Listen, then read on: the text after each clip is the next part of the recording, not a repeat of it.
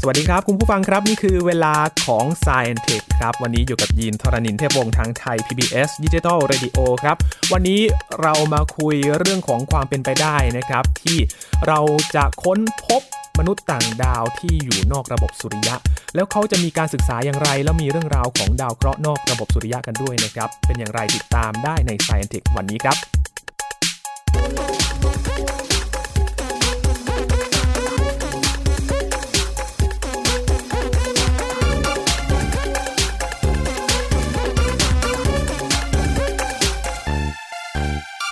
และเรื่องราวแบบนี้คงคุยกับใครไม่ได้นะครับ นอกจากพี่ปองแปงอาจารย์อาจวรงค์จันทมาศนะครับ สวัสดีครับพี่ปองแปงครับ สวัสดีครับยีนครับ ครับพี่ปองแปงครับทำไมวันนี้เรามาคุยกันเรื่องของดาวเคราะห์นอกระบบสุริยะ แล้วก็การพยายามจะค้นหามนุษย์มนุษย์ต่างดาวครับ พี่ปองแปงครับ คือว่าผมผมคิดว่าประเด็นเนี้ยเป็นเรื่องที่หลาย ๆ คนหลาย ๆ ท่านเนี่ยอยากทราบกันมาโดยตลอดครับ ครับ แล้วก็ผมไปบรรยายที่ไหนเนี่ยนะฮะก็มักจะมีคำถามแบบเนี้ยเกิดขึ้นอยู่เสมอว่าเอ๊ะมนุษย์ต่างดาวมีจริงหรือเปล่า ผมเชื่อหรือเปล่านะฮะ ครับ แล้วก็มีหลาย ๆ คนที่ก็มีออกมาบอกว่าตัวเองค้นพบมนุษย์ต่างดาวโน่นนี่นั่นอะไรต่อมีอะไรนะครับ ครับ ผมก็เลยคิดว่าเออเอ่อเล่าเป็นความรู้เชิงวิทยาศาสตร์ให้ฟังสักหน่อย เพื่อที่ผู้คุณผู้ฟังจะได้รู้ว่าตอนนี้นักวิทยาศาสตร์นักดาราศาสตร์ที่ที่มีหลักฐานเนี่ยเขาเชื่อยังไงคิดยังไงดีนะฮะ โอ้ดีเลยครับ พี่ปองแปงก็อยากรู้เหมือนกันว่า จริง ๆ แล้วเนี่ยเขามีการค้นคว้าจริงจังกันแค่ไหน แล้วก็ตอนนี้ถึงขั้นไหนกันแล้วนะครับ ครับ คืออย่างนี้ครับยีนเดี๋ยวผมเล่าให้ฟังก่อน ก่อนจะเล่านี้ก่อนผมถามน้องดีน้องดีมก่อนดีกว่าในฐานะที่อ่ะยังอย่างน้องดีมไม่ได้เรียนด้านเอ่อวิทย์อาจจะไม่ได้เรียนด้านวิทยาศาสตร์คลุกคลีมาโดยตรงเนาะ ครับ เอ่อยินว่ามนุษย์ต่างดาวมีจริงหรือเปล่า อื เอาตามความเชื่อของเราเลย ตามความเชื่อนะครับ ถ้าถ้าเอาจากเท่าที่เรียนมาแล้วก็ความเป็นไปได้เนี่ย คือยินว่าแบบโลกของเราเนี่ย มันก็น่าจะมีส่วนอื่น ๆ ในจักรวาลของเราก็ได้ครับพี่บองแหวงยินคิดว่าน่าจะมีอยู่ มันก็ลย แต่ว่าเชื่อว่าน่าจะมีใช่ไหม ใช่ครับ น่าจะมีอยู่ โอเค อันนี้คือเชื่อว่าน่าจะมี ครับ อย่างที่สองถามก่อนว่า ถามต่อนะฮะว่า แล้วคิดว่าเราเจอบ้างหรือยัง คือตอนเนี้ยยินคิดว่ายังไม่เจอครับผม ครับ ผมต้องแยกประเด็นนี้ฮะว่านักวิทยาศาสตร์เชื่อว่ามีหรือไม่นะฮะเป็น ครับ ประเด็นที่หนึ่งแล้วอย่างที่สองคือวิทยาศาสตร์เจอหรือยัง อืม นะครับอ่าเอางี้ก่อนเราเราเราต้องอธิบายก่อนว่า โลกของเราเนี่ย เป็นดาวเคราะห์ที่ห่างจากดวงอาทิตย์มาในในเอ่อเขาเรียกว่าอะไร ในด้วยระยะห่าง แล้วก็เงื่อนไขหลายอย่างที่พอดิบพอดี พอดียังไง พอดีที่น้ำมันจะเป็นของเหลวอยู่ได้นะฮะ ครับ ถ้าเราขยับไปใกล้ตัวานี้นะฮะสักหน่อยเนี่ย น้ำน่าจะระเหยหมด ครับ และถ้าเราอยู่ห่างมากกว่านี้เนี่ย น้ำก็จะแข็งเป็นของแข็ง อื นั่นหมายความว่า ระยะห่างที่พอดีเนี่ย มันทำให้น้ำเป็นของเหลว ซึ่งสิ่งมีชีวิตบนโลกของเรา ใช้น้ำเป็นองค์ประกอบของร่างกายเนี่ย เยอะมากนะฮะ ครับ หรือจะเรียกว่าเป็นองค์ประกอบหลักก็ว่าได้ อืม น้ำเนี่ยกลายเป็นโอ้โหส่วนสำคัญของร่างกายสิ่งมีชีวิต มนุษย์เราขาดน้ำแป๊บเดียวก็ก็เดี่ยงละแต่ว่าถ้าเป็นข้าวปลาอาหารยังพอแล้วน้ำสำคัญมากนะฮะ ครับผม คำถามคือเรายังไม่เคยเจอสิ่งมีชีวิตที่อยู่นอกโลกเลยนะครับ อืม ตั้งแต่กำเนิดมนุษย์มาจนถึงวันเนี้ยเรายังไม่เคยเจอเลยนักวิทยาศาสตร์ไม่เคยเจอหลักฐานแม้ แต่นิดเดียวว่ามีสิ่งมีชีวิตอยู่นอกโลก ไม่เคยเจอแม้ทางตรงหรือทางอ้อม หรือทางอะไรทั้งสิ้นทั้งนั้น ครับ นะฮะแต่มันก็ไม่น่าแปลกครับ เพราะว่ามนุษย์เราเนี่ยนะครับ มีอารยธรรมมาในช่วงพันปีเนี่ยนะฮะวิทยาศาสตร์ที่งถือกำเนิดมาได้ได้แบบหลักสามสี่ร้อยปีเท่านั้นเองนะฮะ ครับ ถือว่าเป็นศาสตร์ที่ใหม่มาก ๆ แต่มันก็นำมาซึ่งวิธีคิดแล้วก็กระบวนการ เอ่อพัฒนาหลาย ๆ อย่าง ไม่ว่าจะเป็นเทคโนโลยีหรืออะไรต่าง ๆ นะครับ แต่ว่าเมื่อเทียบกับความเก่าแก่ของเอกภพความยิ่งใหญ่ของระบบสุริยะหรือดวงดาวเนี่ย ความรู้ของมนุษย์เราเนี่ย ถือว่าใหม่มาก ๆ เราเป็นเผ่าพันธุ์ที่ยังอ่อนเยาว์ต่อต่อเอกภพของเรา อื มันจึงไม่น่าแปลกที่เรายังไม่เจออะไร ครับ แต่ถ้าถามว่าเราเจอหรือยังนะครับ ตอนนี้ตอบได้ฟันธงได้ร้อยเปอร์เซ็นต์นะว่าเรายังไม่เจอแม้แต่หลักฐานเป็นเสี้ยวบางๆเลยแม้แต่น้อยว่าเรามีเจอสิ่งมีชีวิตแล้วยังไม่เจอเลย ดังนั้นใครก็ตามที่บอกว่าสามารถติดต่อได้ หรือคุยได้เนี่ยนั่นไม่ใช่วิทยาศาสตร์เลย อ๋อครับ อันนี้พูดพูดให้เป็นความรู้ไว้แล้วกัน แล้วเราเรียกว่าอะไร เราเรียกว่าเป็นวิทยาศาสตร์เทียมหรือ pseudo science นะ อื ม ซึ่งมักจะมาในรูปของการหยิบวิทยาศาสตร์มาผสมกับความเชื่อ มาผสมกับจินตนาการอะไรต่อนี่อะไร จนบางทีมันก็ดูน่าเชื่อ แต่มันไม่ใช่ความจริง คือเอามาปนกันอะไรอย่างนี้เหรอครับพี่ปงแปง ใช่ โอ้ ครับดังนั้นก็บอกได้เลยครับว่า ถ้าตอนเนี้ยคุณอยากคุยเรื่องวิทยาศาสตร์ก็ต้อง ก็ต้องคุยกันด้วยหลักฐาน แต่เรายังไม่เคยเจอหลักฐานอะไร ดังนั้น เรายังไม่เจอ อืม และมนุษย์ต่างดาวถ้าถามว่ามีหรือไม่มี ถ้าเทียบกับหลักฐานที่เรายังไม่มีตอนนี้เราก็ต้องบอกว่าเราเราเชื่อว่ามันยังไม่น่าจะคือคือคือเรายังไม่เจอดังนั้น ถ้าใครเจอเนี่ยมันไม่ใช่วิทยาศาสตร์แต่ถ้าถามว่านักวิทยาศาสตร์เชื่อไหมว่ามีคือมันมีโอกาสมีไหมคำตอบคือมันมีโอกาส เพราะว่า ครับ โลกเองเนี่ยไม่ใช่สถานที่พิเศษในเอกภพมันไม่ได้เกิดขึ้นมาอย่างสเปเชียลนะฮะ ครับ มันก็เป็นแค่หินก้อนใหญ่มากที่อยู่ห่างจากดาวฤกษ์แม่ด้วยระยะห่างที่เหมาะสม อืม ถ้าเราจำเป็นต้องมองหาเอ่อสิ่งมีชีวิตที่อยู่นอกโลกเนี่ย ครับ นะฮะแล้วมันมีเงื่อนไขบางอย่างที่เหมือนกับโลก มันก็มีโอกาสเป็นไปได้จริงไหมฮะ ที่ ครับผม สิ่งมีชีวิตจะเกิดขึ้น อืม ดังนั้นอธิบายคร่าวๆก่อนว่า เอ่อต่อต่อเป็นภาพรวมใหญ่ๆก่อนว่า เราเคยเจอหรือยังคำตอบหรือยังและ เราเชื่อไหมว่ามี เราเชื่อว่ามีโอกาสมี แต่โอกาสนั้นเป็นเท่าไหร่ไม่มีใครรู้นะฮะ อืม อย่างผมอยากซื้อลอตเตอรี่อย่างเงี้ยผมอาจจะคำนวณโอกาสออกมาได้ว่ามันต่ำมากที่จะได้รางวัลที่หนึ่ง ครับ จนจนจนโอเคผมไม่ผมเลยไม่เคยซื้อเลยนะแต่ว่า อืม เออโอกาสที่จะเจอสิ่งมีชีวิตเป็นเท่าไหร่เนี่ยตอบได้ยากมากฮะเพราะว่าเรายังมีข้อเราขาดข้อมูลเยอะเกินไปครับยิง อ๋อคือยังไม่มีหลักฐาน เรื่อง ยื ที่ นยันเราไม่ ชัด รู้ เจ เกี่ย น วที่ที่เป็นตัวแปรของเรื่องนี้เต็มไปหมดเลย ครับ ถามว่าตัวแปรเรื่องนี้มีอะไรบ้าง โอเค เราต้องมา ต้องมาไล่ดูกันใช่ไหมครับว่า อ่าเรามาไล่เรียงกันก่อน ครับ ไอ้คำว่ามนุษย์ต่างดาวเนี่ยครับยินเอ่อ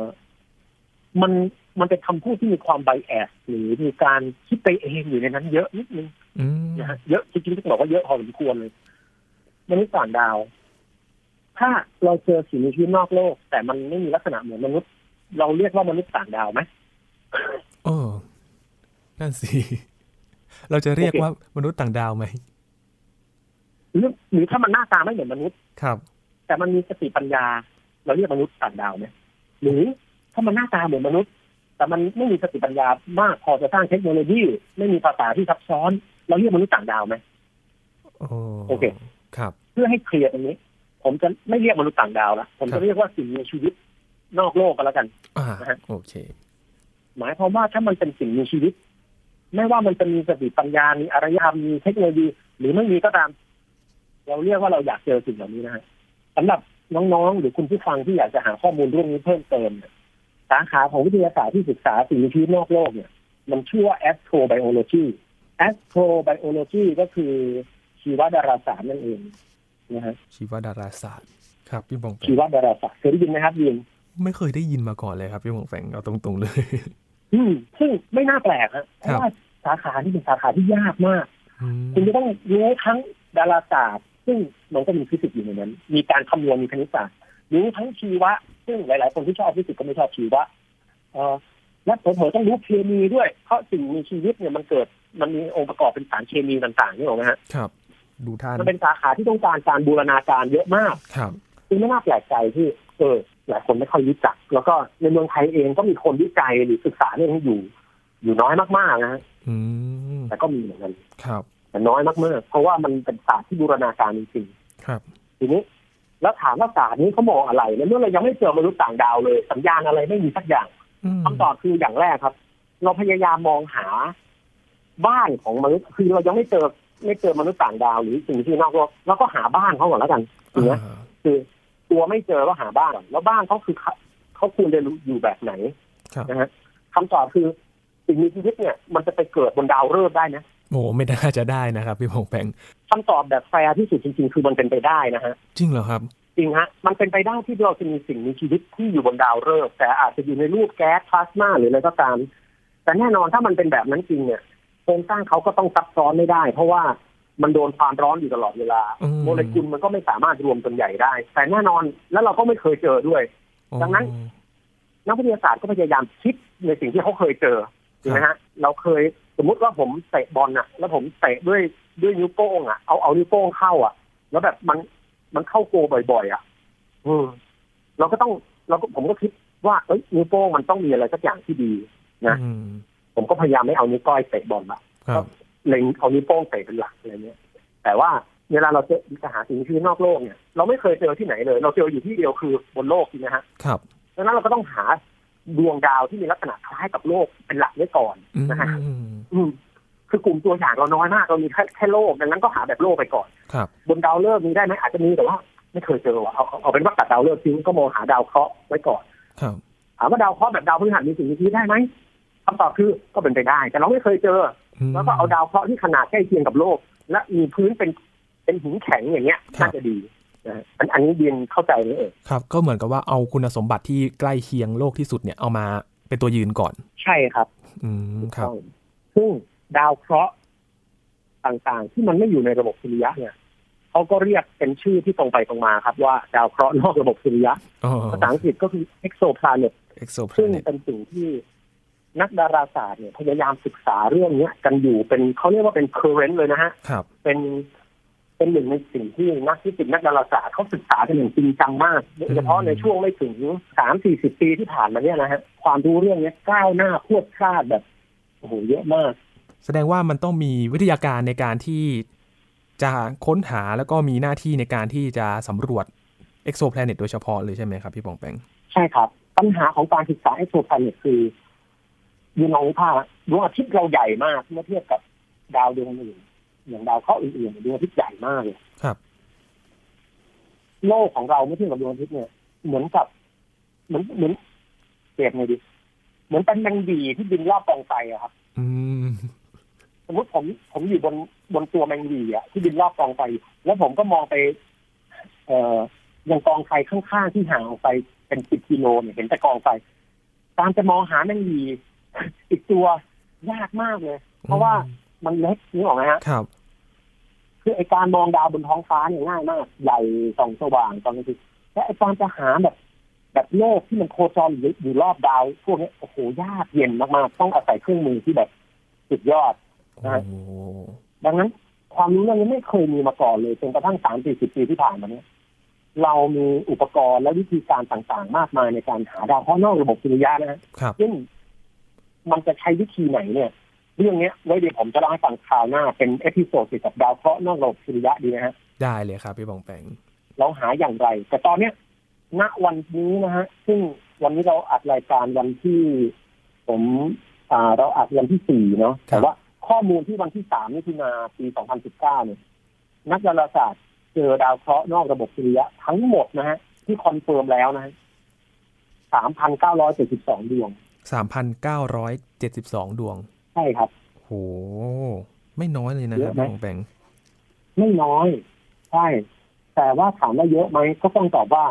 ก็ไม่เยอะเหมือนกัน ต้องต้องอธิบายอย่างนี้ก่อนฮะ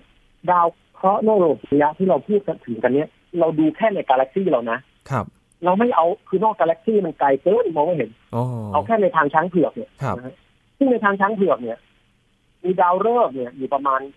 น่าจะในระดับแสนล้านดวงอะฮะ โอ้โห อันนี้เฉพาะในกาแล็กซี่ทางช้างเผือกเนี่ย ทาง นะครัช้าบ งเผือกใช่ แต่ว่าดาวเคราะห์เนี่ยเพิ่งเจอแค่หลักสามพันเนี่ยฮะ ถ้าเทียบอย่างนี้นี่ยังถือว่าน้อยเลยใช่ไหมฮะ สัดส่วนน้อยมากคืออย่างที่บอกครับ มันใหม่มากๆเลยเรื่องพวกเนี้ย ครับ แล้วใน 3,972 ดวงเนี่ย ก็มีอยู่ส่วนใหญ่แล้วเนี่ยก็ไม่เหมือนโลกนะฮะ อืม ส่วนใหญ่จะไปเหมือนกับพวกดาวพฤหัสรู้ไหมครับทำไม ทำไมครับพี่ปองแปง เออคุณผู้ฟังก็ลองคิดดูฮะว่า เออทำไม เราไม่ค่อยเจอแบบโลก เราไปเจอแบบดาวพฤหัสดาวเนปจูนอย่างเงี้ยเจอเยอะเลย แต่ว่าแบบโลกเนี่ยเจอน้อยมากนะฮะเฉลยแล้วละกัน ครับ นะครับคำตอบก็คือเป็นเพราะว่าดาวเคราะห์แบบดาวพฤหัสมันใหญ่ฮะ อืม พอมันใหญ่เนี่ย มันก็สะท้อนแสงได้เยอะ มันสังเกตได้ง่ายก พอ ว่า สะท้อนแสงอ่าใช่ครับ เห็นง่ายกว่ามาก ครับอืม ใช่ดังนั้นการจะหาดาวเคราะห์แบบโลกเนี่ยยิ่งยากเป็นกันใหญ่ โอ้โห นะครับ แต่เราก็พอจะเจออยู่บ้างนะครับจำนวนเนี่ยผมไม่ทราบแต่ว่าเราเจอมาละ แต่ว่าแบบโลกก็ไม่ได้หมายความว่าจะมีสิ่งมีชีวิตจริงนะฮะ ครับ บ้านร้างก็เป็นไปได้ มีแต่บ้านไม่มีคนอยู่ก็เยอะแยะ เออ ดังนั้น ตอนเนี้ยเรามองหาดาวเคราะห์ระบบสุริยะแล้วต่อไปเราก็ต้องมองหาว่าดาวเคราะห์ระบบนอกระบบเหล่าเนี้ยมันมีระยะห่างจากดาวฤกษ์แม่ของมันเนี่ย เหมาะสมแค่ไหน อืม ถ้ามันอยู่ใกล้เกินไป มันก็ร้อนเกินไป ถ้าห่างเกินไปก็เย็นเกินไป ครับ นะฮะถามว่าทำไมมันต้องอยู่ในระยะห่างพอดี ส่วนหนึ่งก็เพราะว่า เราเชื่อว่ามันอาจจะต้องใช้น้ำในการเป็นสารละลายในร่างกายคล้ายกับโลก แต่ถึงแม้มันจะไม่ใช้นะครับ ถ้ามันอยู่ใกล้เกินไปเนี่ย มันจะเกิดปรากฏการณ์ที่เรียกว่าไทเดลล็อกนะ อืมคืออะไรครับ ไม่รู้ว่าเคยได้ยินหรือเปล่า ไม่เคยได้ยินมาก่อนเลยครับ อ่าจริงๆ tidal lock เนี่ยเป็นคำที่เข้าใจง่ายมากเลยคือว่า ถ้าดาวเคราะห์อยู่ใกล้ดาวฤกษ์มากเกินไปเนี่ยนะฮะมันจะโดนแรงโน้มถ่วงดาวฤกษ์เนี่ยจับล็อกครับ tidal lock คือโดนแรงโน้มถ่วงจับล็อกไว้ อืม จนกระทั่งดาวเคราะห์เนี่ยมันหันหน้าเดียวเข้าหาดาวฤกษ์ตลอดทำให้ โอ้ อุณหภูมิมันแทบไม่มีการเกลี่ยเลยมันร้อนจัดกับเย็นจัดอย่างเดียวนี่หรอกนะฮะ ครับ ถึงที่เกิด tidal lock ที่เรารู้จักกันดีก็คือดวงจันทร์นะ อ่า ฮะ หลักการเดียวกัน ดวงจันทร์เนี่ยหันด้านเดียวเข้าหาโลกของเรา ครับ มันเกิดไทเดลล็อกกับโลกดาวเคราะห์ถ้ามันอยู่ใกล้ดาวฤกษ์มากๆ มันก็อาจจะเกิดไทเดลล็อกกับ กับดาวฤกษ์นั้น อื ซึ่ง ม ถ้าเกิดไทเดลล็อกก็มีโอกาสที่จะมีสิ่งมีชีวิตต่ำเพราะว่าอุณหภูมิมันเอ็กซ์ตรีมเอ็กซ์ตรีมมากคือร้อนจัดกับเย็นจัดโอ้โหไม่น่ามี โอ้ ส่วนถ้าไกลมากๆ พลังงานที่ดาวเคราะห์ได้รับก็ต่ำเกินไป อืม ต่ำเกินกว่าที่สิ่งมีชีวิตจะใช้ในการดำรงชีวิตนี่หรอกไหมฮะ ครับ ยีนอาจจะเถียงว่าแบบเฮ้ยสิ่งมีชีวิตมันก็อาจจะใช้พลังงานแหล่งอื่นได้จริงไหมไม่จำเป็นต้องใช้จากดาวฤกษ์ อ่านั่นสิพี่พงษ์แปล แต่ว่าพลังงานจากแหล่งอื่นนะฮะ มันมันไม่ยั่งยืนครับ อ๋อ เอาง่ายๆพลังงานความร้อนใต้พิภพก็ได้อย่างโลกของเราอย่างเงี้ย ครับ เราอาจจะบอกว่าถ้าวันหนึ่งดาวดวงอาทิตย์มันดับไปเราก็ใช้พลังงานความร้อนใต้พิภพ ครั แต่ บ มันไม่จริงๆมันไม่เป็นอย่างนั้นนะถ้าดวงอาทิตย์ดับไปอะโลกเราใต้พิภพของเรามันเย็น มันจะเย็นก่อนดวงอาทิตย์ดับพูดง่ายๆ โอ้ ดูอย่างดาวอังคารก็ได้นะคครัรับ บ ดาวอังคารเนี่ยใจกลางของมันเย็นไปละ อืม ปัจจุบันเนี่ยใจกลางโลกของเราเนี่ยมันมันเป็นเอ่อหินหลอมเหลวแล้วก็มีความร้อนนะครับแล้วก็มีการเอ่อไหลที่ด้วยอัตราที่ช้ามากนะฮะช้าแค่ไหน ช้าในระดับที่เล็กน่าจะไหล น่าจะน่าจะน่าจะงอกเร็วกว่า ขนาดนั้น มั เลย ไห เหรอครัช้าบ มากนะใช่ฮะใช่มันไหลช้ามากจริงๆแล้วก็ เอ่อพวกพวกหินหลอมเหลวข้างในเนี่ยมันไหลช้ามาก เอ่อ ม แต่มันการไหลของมันก็ยังก่อให้เกิดสนามแม่เหล็กทำให้เราใช้เข็มทิศได้อะ อ๋อ สนามแม่เหล็กโลกมาจากการไหลของไอ้พวกหินล้อมเหลวนะครับ อืม แต่ว่าตัวตัวตัวดาวอังคารเนี่ยใจกลางมันเย็นเลยนะฮะ ครับ พอสนามแม่เหล็ก สนามแม่เหล็กก็เลยไม่มี ม พอสนามแม่เหล็กไม่มีอนุภาคจากลมสุริยะก็ตีชั้นบรรยากาศดาวอังคารหายหมดเป่าทิ้งหมดเลย อืม ในขณะที่โลกของเราบรรยากาศมันมีได้ เพราะว่าเรามีสนามแม่เหล็กที่เกิดจากใจกลางอยู่ ครับ นะฮะนี่หมายความว่าใจกลางดาวอังคารมันเย็นไปแล้ว พอเย็นปุ๊บเอ่อสนามแม่เหล็กก็หายไป สนามแม่เหล็กหายไปชั้นบรรยากาศก็หายไปบรรยากาศหายไป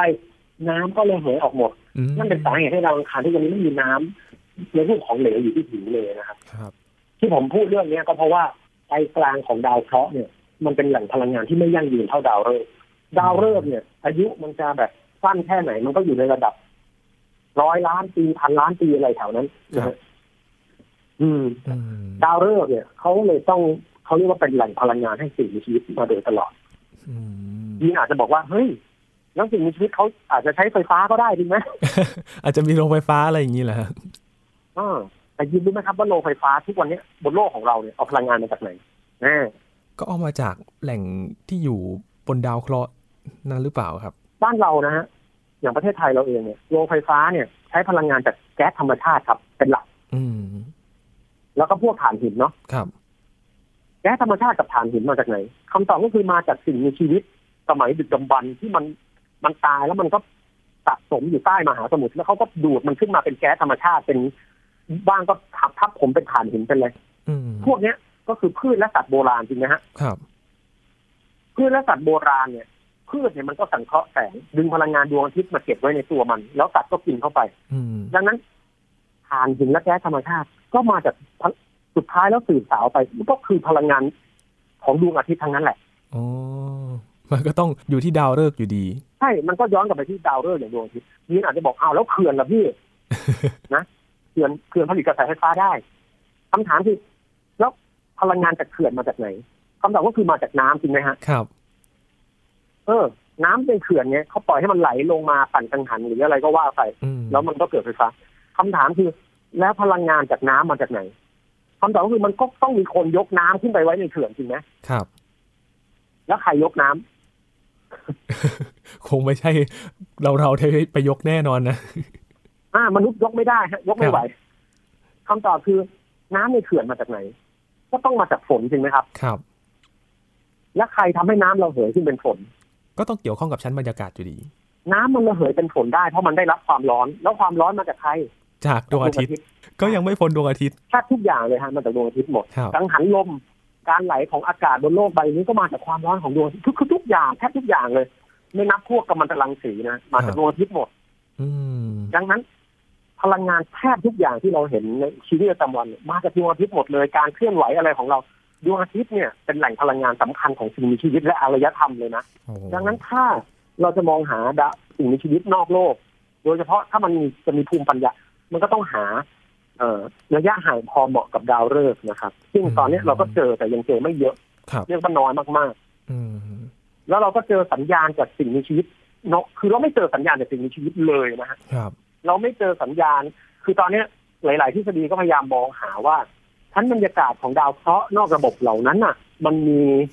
น้ำไหม อืม อ่า ถ้ามีน้ำก็น่าสนใจ ถ้าไม่มีน้ำก็อาจจะไม่น่าสนใจ ครับ บ้างก็อาจจะถามว่า แล้วมันมีเอ่อคอโลฟิลไหมอ่า อืม แต่คอโลฟิลก็ยังไม่มีใครเคยเจ อนะครับ แต่ว่าถ้าอาจจะมองไปถามว่า แล้วมันมีออกซิเจนไหมอย่างนี้ ครับ ออกซิเจนนี่ก็น่าสนใจ เพราะว่ามันเป็นแก๊สที่มาจาก เอ่อคืออย่างพืชละพืชพืชบนโลกสังเคราะห์แสงออกมาก็มีออกซิเจนอะไรอย่างเงี้ยนะฮะ ครับ ประมาณนั้น ดังนั้น ปัจจุบันแนวความคิดเกี่ยวกับ astrobiology สายหนึ่งก็คือการศึกษา exoplanet แล้วก็มีอีกสายสายนะฮะคที่รับ เดี๋ยวผมจะเกริ่นให้ฟังนิดนึงก่อนจะจบ เช่น การพยายามศึกษาว่าสารเคมีเนี่ยนะฮะต่างๆ ที่มันประกอบขึ้นมาเป็นสิ่งมีชีวิต ไม่ว่าจะเป็นเอ่ออะไรล่ะกรดอะมิโนนะครับ ที่ประกอบกลายเป็นพวก DNA ของเราหรืออะไรพวกเนี้ยมัน ครับ มันมีในอวกาศไหมเอางี้ดีกว่า อืม เพราะถ้ามันมีก็แปลว่า มันเหมือนกับเราเจอจิ๊กซอว์เล็ก ๆ คือเราไม่เจอสิ่งมีชีวิตหรอก ค ห รับ รือถ้าเทียบกับถ้าเทียบสยองนิดนึงนะคล้ายๆกับว่าเราเดินไปบ้านหลังนึงเราไม่เจอคนนะแต่เราเจอเล็บของเขาตกอยู่ ม เจอแบบ เจอเศษผม เอออาจจะฟังดูน่ากลัวนะ แต่ว่าประมาณนั้นนะฮะเจอเหมือนเป็นจิ๊กซอว์ของสิ่งมีชีวิตนั้นๆน่ะ ครับ งงไหมฮะ คือเหมือนกับว่ามันต้องมีชิ้นส่วนอะไรที่แบบ มันใกล้เคียงกันแหละ ที่มันอยู่นอกโลกของเรา อ่าเราเราพยายามหากันอยู่ ซึ่ง ครับ เราก็เจอบ้างพอสมควรแล้วไอ้พวกชิ้นส่วนเนี่ย แต่ชิ้นส่วนเราเนี่ยนะฮะมันก็อาจจะไม่ได้มาจากสิ่งมีชีวิตก็ได้ อืมอืม มันอาจจะเกิดจากปัจเอ่อกระกระบวนการทั่วไปทาง ทางฟิสิกส์ทางเคมีอะไรพวกเนี้ยได้หมดนะฮะแต่ว่าเราเริ่มเจอหลายอย่างนะครับ ไม่ว่าจะเป็นพวก เอ่อสารอินทรีย์ต่างๆนะฮะอืมมีเทนนะฮะ อืม มีเท หรือน แม้แต่พวกกรดหลายๆอย่างพวกเนี้ยมันกระจายอยู่ในสสารระหว่างดาวหรืออะไรพวกนี้เยอะแยะเลย อืม นะครับ แต่เรายังไม่เจอตัวสิ่งมีชีวิตเป็นๆสักครั้งเลย ครับ นั่นแหละ ก็เลยเป็นคำตอบยืนยันว่ายังไม่มียังยังไม่เจอเลย คือที่ผมจะบอกเนี่ย มันอาจจะฟังดูเหมือนเราไม่ได้ก้าวไปไหนนะฮะคือเรายังไม่เจอใช่ ประมาณพันปีก่อนเรายังไม่เจอ แต่พารากามหรือความคิดของเราเนี่ย มันเปลี่ยนไปเยอะมาก อื เราไม่เจอแต่เรามีหลักฐานอื่น ๆ ของการไม่เจอเยอะมาก ค เรา รับ เจอบ้านที่อาจจะเป็น เออเอออาจจะกลายเป็นบ้านของสิ่งมีชีวิตนะฮะ เยอะ ม หลายดวง และเรามีแบบจำลองแนวคิดต่างๆที่ที่เราพอจะคลำฮะคือตอนเนี้ยมันอาจจะมืด แต่เราแต่เราแต่เราพอจะมองเห็นอะไรตะคุ่มตะคุ่มมากขึ้นจากสมัยโบราณนี่ถูกไหมครับ ครับ อืม อืม นั่นแหละ ก็ยังต้องค้นหากันต่อไป ใช่ครับ เพราะว่าตอนเนี้ย แม้ว่าเราจะเจอไปแล้ว 3,972 ดวง แต่เราก็มีแคนดิเดตอยู่ประมาณ 3,617 ดวงนะฮะตอนนี้ ครับ ง่ายๆคือ เราเจอ 3,972 แต่เราเจออะไรที่น่าสงสัยอยู่ประมาณ 3,600 ดังนั้น ในระหว่างเนี้ย ผมว่าในช่วงชีวิตของเราเนี่ย เรามีโอกาสเจอเอ่ออะไรแบบนี้อยู่อยู่ค่อนข้างเยอะฮะ อืม เรามีโอกาสวิจัยเรื่องพวกนี้ เรามีโอกาสสร้างความก้าวหน้าในเรื่องพวกนี้ได้เยอะมาก ครับ อย่างน้อยๆเรายังไม่เจอสิ่งมีชีวิต เราลองไปเจอบ้านมันก่อนไหมเราลองสร้างแบบจำลองมองหาสสารอินทรีย์ รือสสารที่ประกอบเป็นสิ่งมีชีวิตเหล่านี้ดูก่อนไหมพวกเนี้ย นะครับ เนี่ยเป็นสิ่งที่นักดาราศาสตร์ทั่วโลกย้ำว่าทั่วโลกรวมทั้งในเมืองไทยนะฮะยิน โอ้ ในเมืองไทยเองก็มีนักดาราศาสตร์พยายามศึกษา ค้นหาดาวเคราะห์นอกระบบสุริยะแข่งกับเขาเหมือนกัน อืม นะฮะเรียกว่าเชิงมันคือวิทยาศาสตร์มันก็ไม่ได้แข่งขันเหมือนแบบกีฬานะ ครับ มัก็แข่งด้วยร่วมมือด้วยอะไรด้วย อื นะครับ ม นั่นแหละ ประมาณนั้นครับ ครับนี่ก็เป็นเรื่องที่เห็นความพยายามของนักวิทยาศาสตร์เหมือนกันนะครับพี่วองแปงเพราะว่าจริง ๆ แล้วเนี่ย ใช่ เขาก็มีแนวคิดอยู่แหละ แต่ว่าก็กำลังค้นหาต่อไปแล้วบางทีเนี่ยอาจจะเจออะไรบางอย่าง ก็เป็นไปได้ในอนาคต ใครจะไปรู้นะครับพี่วองแปง ใช่ฮะไม่แน่ฮะต้อง ครับ เราต้องพยายามเอ่อหนึ่งคือศึกษาหาความรู้ครับ แล้วอย่างที่สองคือ พยายามทำชีวิตให้ยืนยาวฮะเราจะได้เห็นความก้าวหน้าของวิทยาศาสตร์กันได้นาน จะได้รอดูว่า ครับ มีอะไรที่น่าสนใจอีกเนี่ยครับ วันนี้ขอบคุณพี่บองแปงมาก ๆ เลยนะครับ ที่มาให้ความรู้เกี่ยวกับเรื่องของโอกาสที่เราจะเจอสิ่งมีชีวิตนอก ระบบสุริยะหรือไม่นะครับ ขอบคุณมากนะค ๆ รับ ยินดีครับยินขอบคุณ ครับ ครับ สวัสดีครับ นี่คือ Science Tech ประจำวันนี้ครับ คุณผู้ฟังติดตามรายการย้อนหลังก็ได้ที่ www.thaipbsradio.com นะครับ ช่วงนี้ยีนทรณินเทพวงศ์พร้อมกับพี่ป๋องแปงอัดวรงค์จันทมาศลาไปก่อนนะครับ สวัสดีครับ